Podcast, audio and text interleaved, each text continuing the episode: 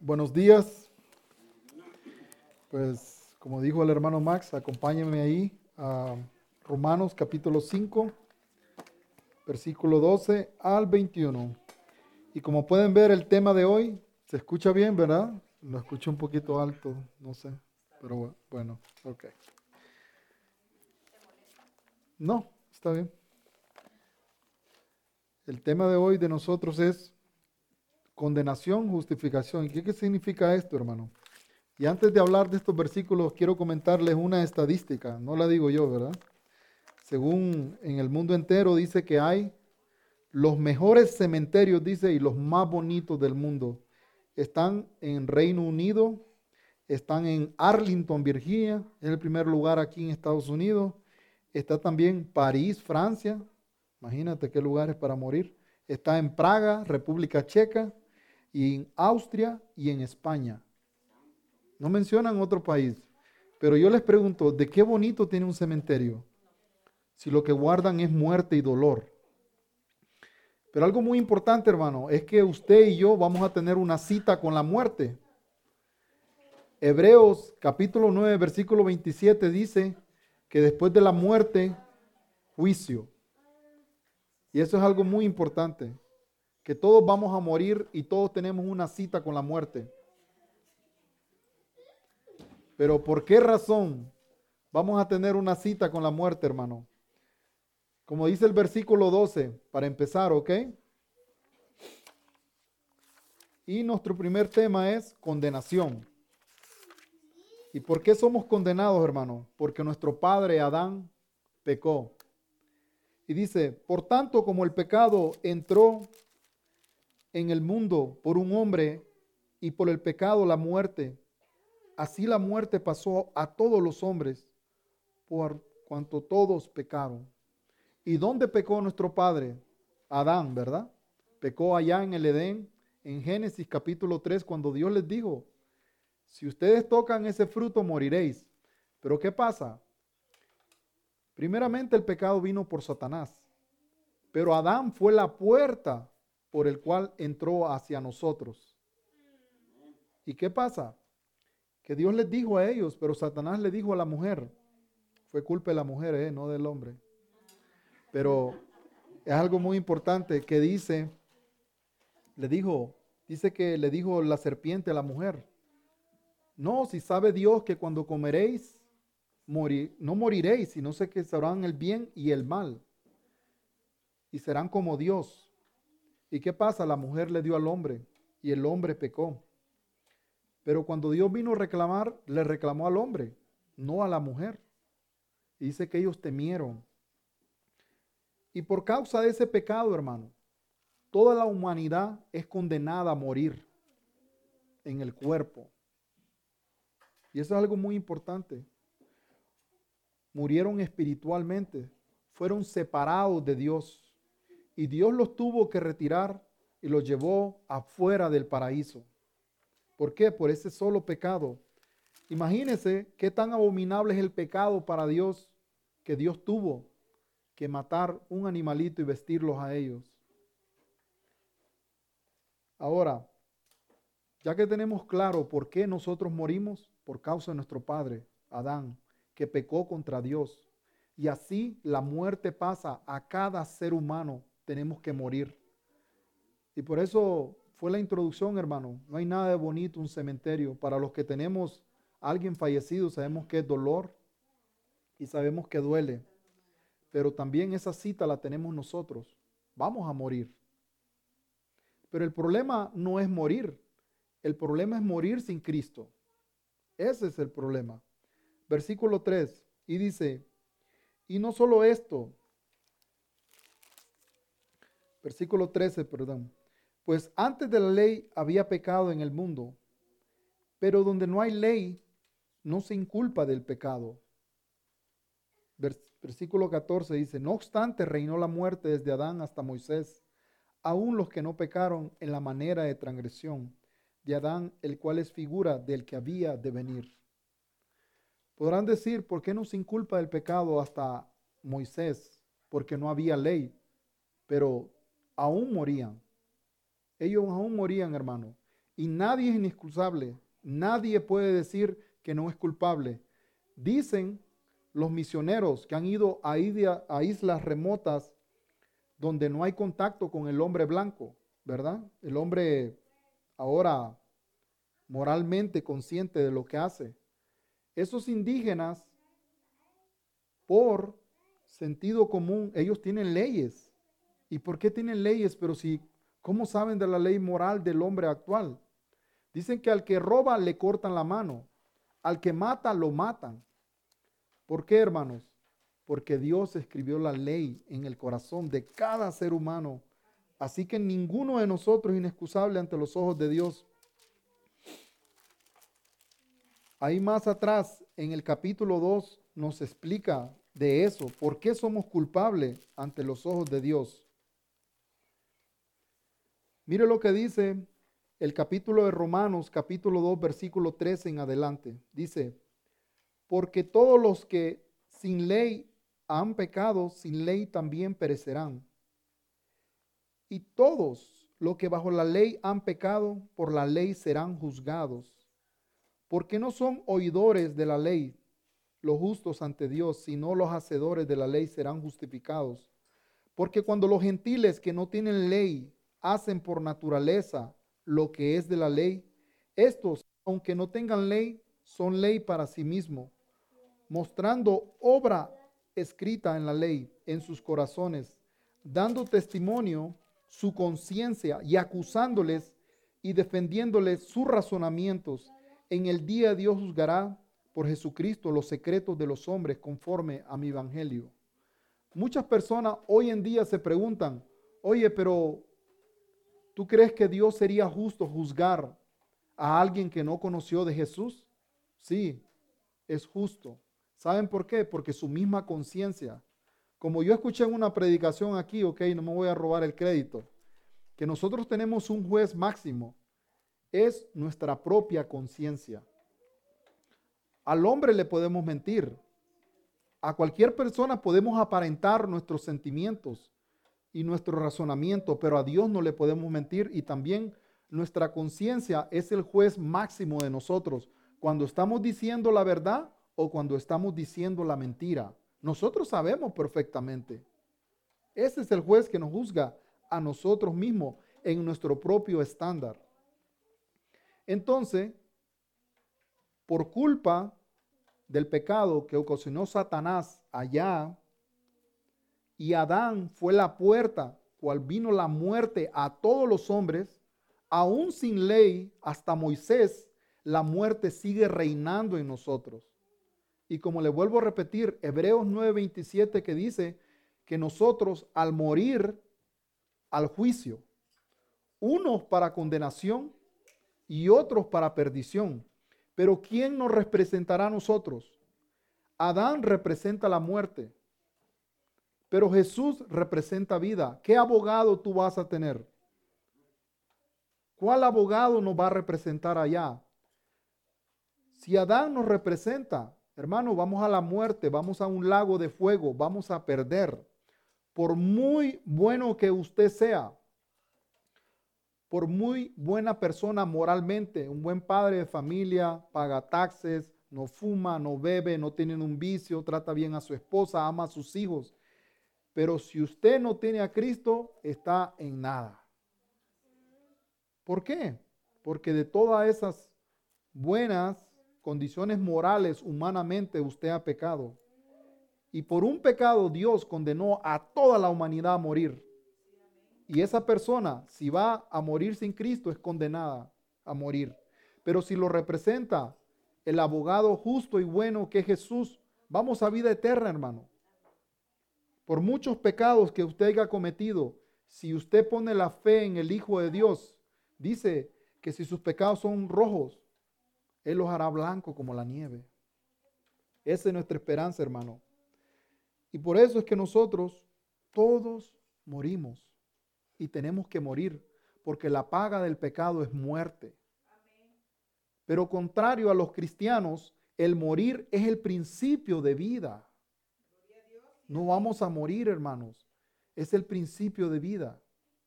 Y algo muy importante, que muchas personas creen que se van a escapar de la muerte. Ahora hay genoma humano que hay in vitro que dicen que usted puede congelarse por tantos años y puede despertar. Puede usted detener el tiempo, pero nadie puede detener el tiempo. Y les voy a contar un pequeño anécdota. Dice que un varón tenía un contrato con la muerte, tal día te vas a morir y tal día vas a estar. Y dice que dijo él, pero ¿cómo burlo la muerte? ¿Cómo la burlo?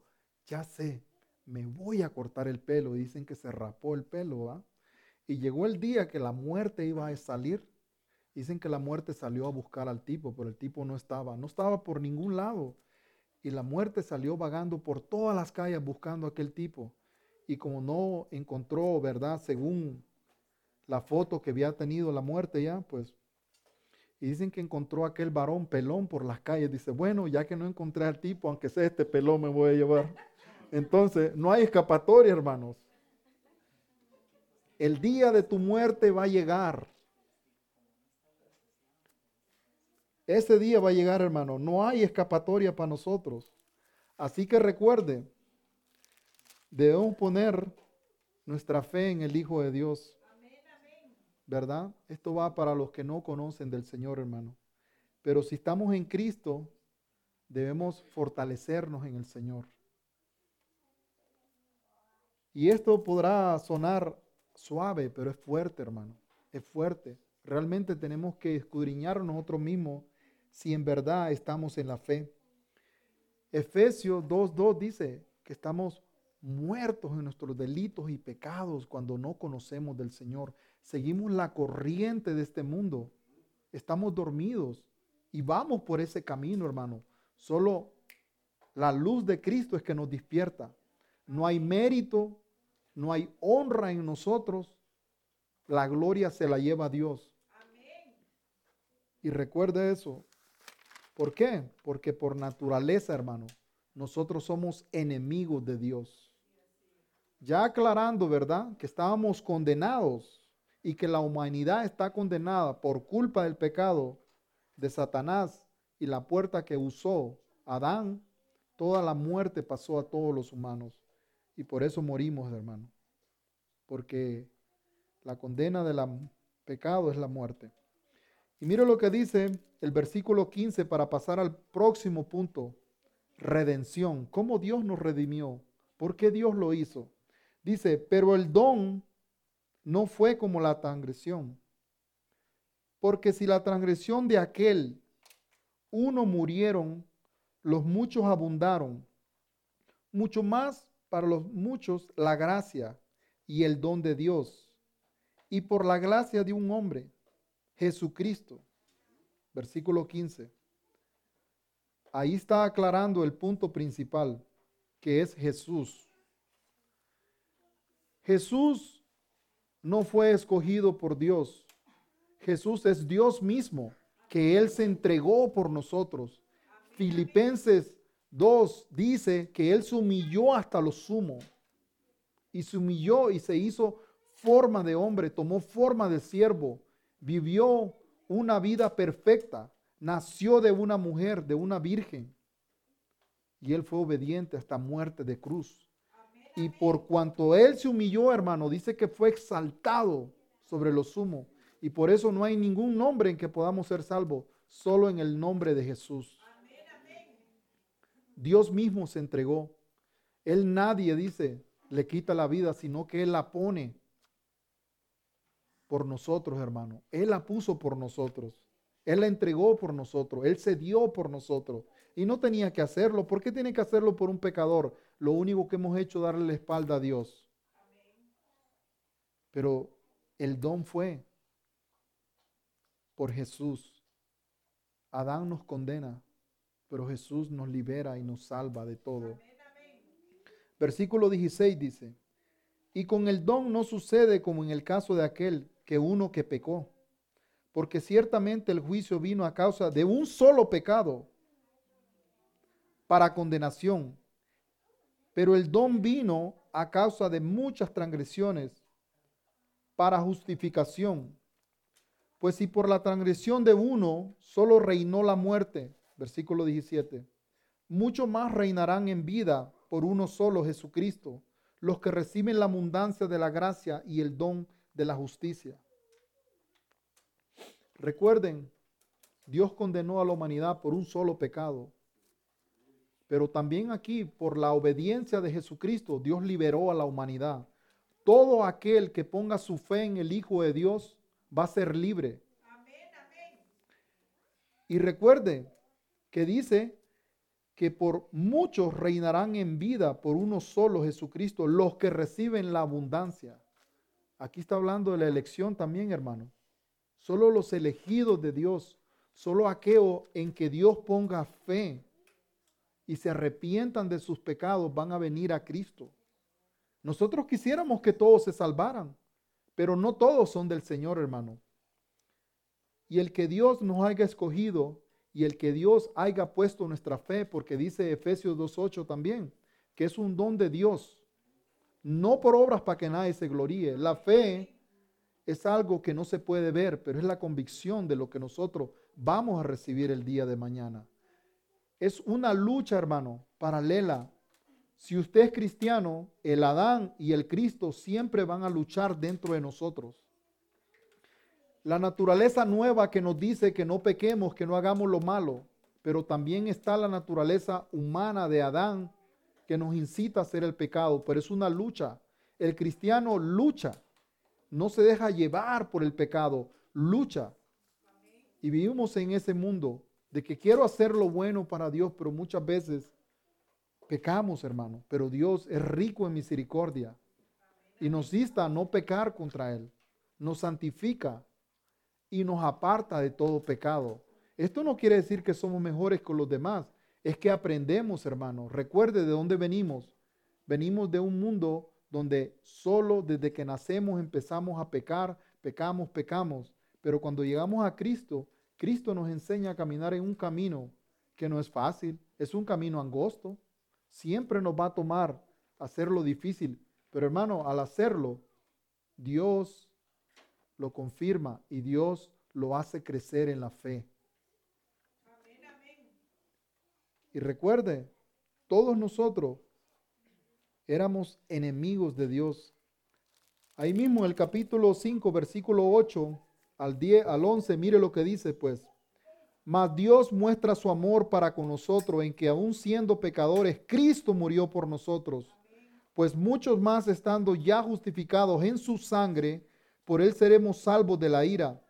Porque si siendo enemigos fuimos reconciliados con Dios por la muerte de su Hijo, mucho más estando reconciliados seremos salvos por su vida. Y no solo esto, sino que también nos gloriamos en Dios por el Señor nuestro Jesucristo, por quien hemos recibido ahora la reconciliación. Y esto es algo muy importante, hermano. Y todos aquí tenemos que quitarnos el ego de querer recibir eso de que nosotros no, también yo no, no hemos sido nosotros, hermano. Es el Señor. Y Cristo y la palabra nos mata el ego. Fue una gracia, fue un don recibido por Dios. No fue que un día tú pensaste, voy a ir a la iglesia y voy a recibir a Cristo o Cristo. No, fue Dios que ya nos había apartado antes de la fundación del mundo. Y fue Dios que puso esta fe, fue Dios que puso este deseo, fue Dios. A Él se merece toda la gloria, hermano. No hay mérito en nosotros. Pero el humano lucha con eso. Siempre quiere tener mérito. Pero Cristo y la Biblia nos dicen no. El mérito es de Cristo y solamente de Cristo. A Él sea la gloria. ¿verdad? Ya que aclaramos que por Adán fuimos condenados y por Jesucristo fuimos redimidos, y esa es la redención divina, que antes éramos enemigos de Dios, pero ahora hemos sido reconciliados, hermano. Gloria a Dios que Dios usó a su Hijo, Dios mismo, a venir a pagar el precio por nosotros. Justificación. ¿Qué es justificación, hermano? es cuando Dios no nos inculpa del pecado. Es cuando Dios, de antes la fundación del mundo, Dios no tenía plan B, no plan C. Dios solo ha tenido un plan, que era redimir a su Hijo. Y por eso nosotros, hermanos, debemos darle gracias a Dios por lo que Dios hace en cada lugar en nuestra vida. Y tenemos que orar y predicar el Evangelio a aquellas personas, hermanos. Porque Hechos capítulo 17, versículo 28 dice, porque en Él vivimos y nos movemos y somos como algunos de nuestros poetas también han dicho, porque el linaje suyo somos. Pero el 27 dice, pero que Dios manda que busquen a Dios sin alguna manera palpando pueden hallarle, aunque ciertamente no está lejos de cada uno de nosotros. No está lejos, hermano. Imagínese si usted tuviera la oportunidad de hablarle a alguien de Cristo. Eso es una bendición. Y estamos enviados por Dios para hablarles a otros de Cristo. No nos quedemos callados con ese gran regalo. Hay unos que lo van a hacer de una manera, hay otros lo van a hacer de otra manera. Pero es importante, hermano, que nos consideremos los unos a los otros. Cada quien tiene su don, nadie es mejor que nadie y todos vamos a dar cuenta al Señor. Amén, amén. ¿Verdad? Entonces, el punto tercero es justificación. Mire lo que dice Romano, ahí mismo en el 5 del 18 en adelante.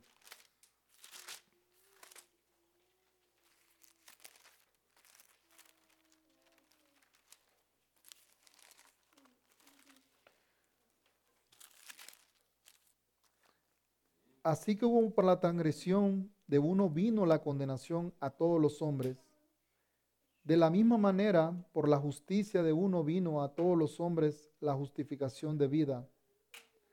Porque así como por la desobediencia de un hombre, muchos fueron constituidos pecadores, así también por la obediencia de uno los muchos serán constituidos justos. Pero la ley se introdujo para que el pecado abundase, mas cuando el pecado abundó, sobreabundó la gracia para que así como el pecado reinó para muerte, para así también la gracia reine por la justicia para vida eterna, mediante Jesucristo, Señor nuestro. Así, hermanos, la palabra también dice que se aparte de iniquidad todo aquel que nombra el nombre del Señor. Esta es una aplicación para cristianos. Si nosotros proclamamos con nuestra boca que servimos al Señor, tenemos que apartarnos de toda iniquidad. ¿Verdad? Timoteo 2.19 lo dice. Ese es el punto de referencia. Todos nosotros, hermano, por la transgresión de nuestro Padre, se vuelve a repetir el patrón aquí, fuimos condenados, pero por el sacrificio de Cristo fuimos justificados sin merecerlo. Y eso es algo muy importante. Ahí mismo, miren, en el capítulo 5, del versículo 1 al 4, dice, justificados pues por la fe tenemos paz para con Dios por medio de nuestro Señor Jesucristo. ¿Por quién dice? Por nuestras buenas obras, por nuestro buen comportamiento, por nuestra buena moral. Somos llamados a eso. No podemos confundirnos, pero fue por lo que hizo Señor Jesucristo por quien también tenemos entrada por la fe a esta gracia, la cual estamos firmes y nos gloriamos en la esperanza de la gloria de Dios. Y no solo esto, sino que también nos gloriamos en las tribulaciones. Hermanos, la vida cristiana vamos a tener problemas, vamos a tener tribulaciones. Y dice, sabiendo que la tribulación produce paciencia. Dice una señora, una secretaria que yo conozco, que dice que un día llegó a su casa y que ya no aguantaba a sus hijos y que sus hijos brincaban aquí, brincaban allá y ella se sentó hasta que los hijos empezaron a destruir toda la casa y la destruyeron. Ella tuvo paciencia. No estoy hablando, tuvo paciencia, no estoy hablando de Mirna, estoy hablando de Mirna. Estoy hablando, de, estoy hablando de una señora que trabaja en la compañía, que dice que él ella le pidió paciencia a Dios. Dice que la próxima vez le va a pedir paz, porque cuando le pide paciencia al Señor, las cosas se ponen peor. Entonces hay que tener cuidado.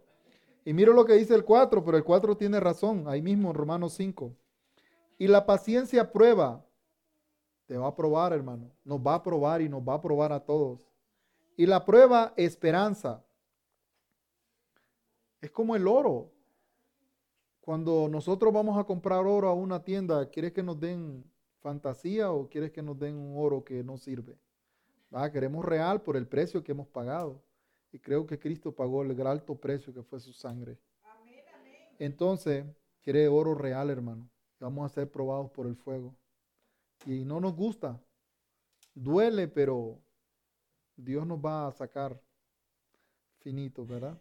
Y dice, y la esperanza no avergüenza porque el amor de Dios ha sido derramado en nuestros corazones por el Espíritu Santo que nos fue dado. Fue un regalo, hermano. Y dice que el Espíritu Santo nos dio ese regalo y el amor de Cristo fue derramado en nuestros corazones. Nadie ama a Dios. Nadie ama a Dios. ¿Por qué? Porque fue Dios que nos amó primero. Por eso es que le amamos nosotros. Por eso es que le amamos nosotros, hermano. Y eso tiene que estar claro en cada uno de nosotros, hermano. Y conclusiones. Esto es para los no cristianos, ¿ok? Primera aplicación para los no cristianos.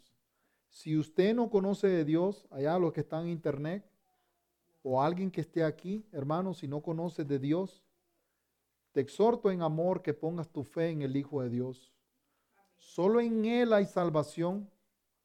No hay esperanza fuera de Cristo. Y es Dios quien va a quitar esa enemistad. Va a quitar el pecado de tu vida.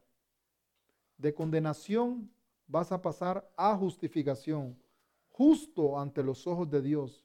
Y Dios nos declara justos ante Él. ¿Por qué, hermano? Es algo muy importante. Mire el versículo 20, dice, porque la ley se introdujo para el pecado abundase, mas cuando el pecado abundó, sobreabundó la gracia. Entonces quiere decir, como el pecado abundó, nosotros también vamos a estar en el pecado. Más adelantito, Romanos 6 dice, ¿qué pues diremos? ¿Perseveremos en el pecado para que la gracia abunde? En ninguna manera. Porque los que hemos muerto al pecado, ¿cómo viviremos aún en él? Una palabra retórica. ¿O no sabéis que todos los que hemos sido bautizados en Cristo Jesús hemos sido bautizados en su muerte? Porque somos sepultados justamente con Él para muerte por el bautismo, a fin de que como Cristo resucitó de los muertos, para gloria y Dios Padre, así también nosotros andemos en vida nueva. Eso es lo que Dios espera de nosotros, ¿verdad? Que seamos diferentes. No es que vamos a ser perfectos, hermano, no es que vamos a discriminar a las otras personas, no, vamos a tener misericordia de ellos y les vamos a compartir a Cristo. Una es para que ellos no paguen en el lago de fuego y se mueran. Dos, es para que tengan una familia, hermano. Hemos sido adoptados, cada uno de nosotros hemos sido adoptados en la familia de Dios, no porque lo merecíamos, no porque somos bonitos, no porque somos guapos, no, es por el Señor. Y para concluir, dice el versículo 21 de Romanos 5, para que así como el pecado reinó para muerte, así también la gracia reine por la justicia, para vida eterna mediante Jesucristo, Señor nuestro. Y ahora para los cristianos, ¿qué le quiero decir, hermano? ¿Cómo se aplica a la vida de un cristiano? Nos hace moralmente y humildemente igual ante Dios. Nadie es mejor que nadie y nadie es mejor que nadie. Cuando estemos en la presencia de Dios, todos vamos a ser iguales. Y muchas veces, hermano, el pecado en el humano persiste. Hay personas que porque tienen estudio o tienen un conocimiento más grande con los otros, se sienten mejores que los demás allá afuera. O hay personas que no tienen vicio y critican a aquel que tiene un vicio. Y eso es algo muy importante. Recordemos de dónde Cristo nos sacó. Y seamos humildes, recuerde que Jesús no vino por los sanos, vino por los enfermos. Y esos enfermos en cada uno de nosotros, hermano. El pecado de uno es diferente al otro. Pero todos hemos sido redimidos por la sangre de Cristo, ¿verdad? Y hemos sido justificados por su gracia, no por sus obras. Recuerde lo que hizo aquí. Adán la regó, como dicen, destruyó lo que, ¿verdad? Pero Cristo vino a restaurarnos. Él descendió de los cielos, nació de una virgen, se creció entre nosotros, dice, se hizo carne, Dios mismo en carne. Fue obediente, murió en una cruz, resucitó entre los muertos al tercer día y ascendió a los cielos, hermano. Y esa es la esperanza de la iglesia, que regresará, ¿verdad? Maranata. Que venga pronto porque su iglesia lo espera, hermano. Y usted póngase alrededor, póngase a ver alrededor ahorita. No es para afligirlo, no es para preocuparlo, pero ¿qué de bueno hay ahora? Corona, destrucción, guerras, desastres. El año pasado nos frustró los planes a todos, hermano. A todos.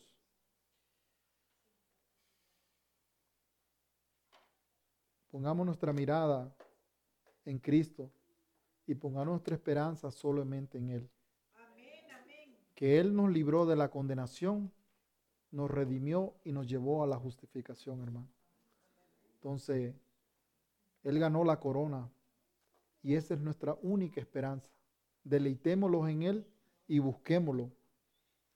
Y si usted no tiene el deseo de buscarle, pídale al Señor, te quiero buscar. Y yo le aseguro que Dios lo va a hacer. Entonces, hermanos, espero que haya sido de mucha bendición. Y recuerde, con Adán estábamos condenados, pero con Cristo hemos sido justificados.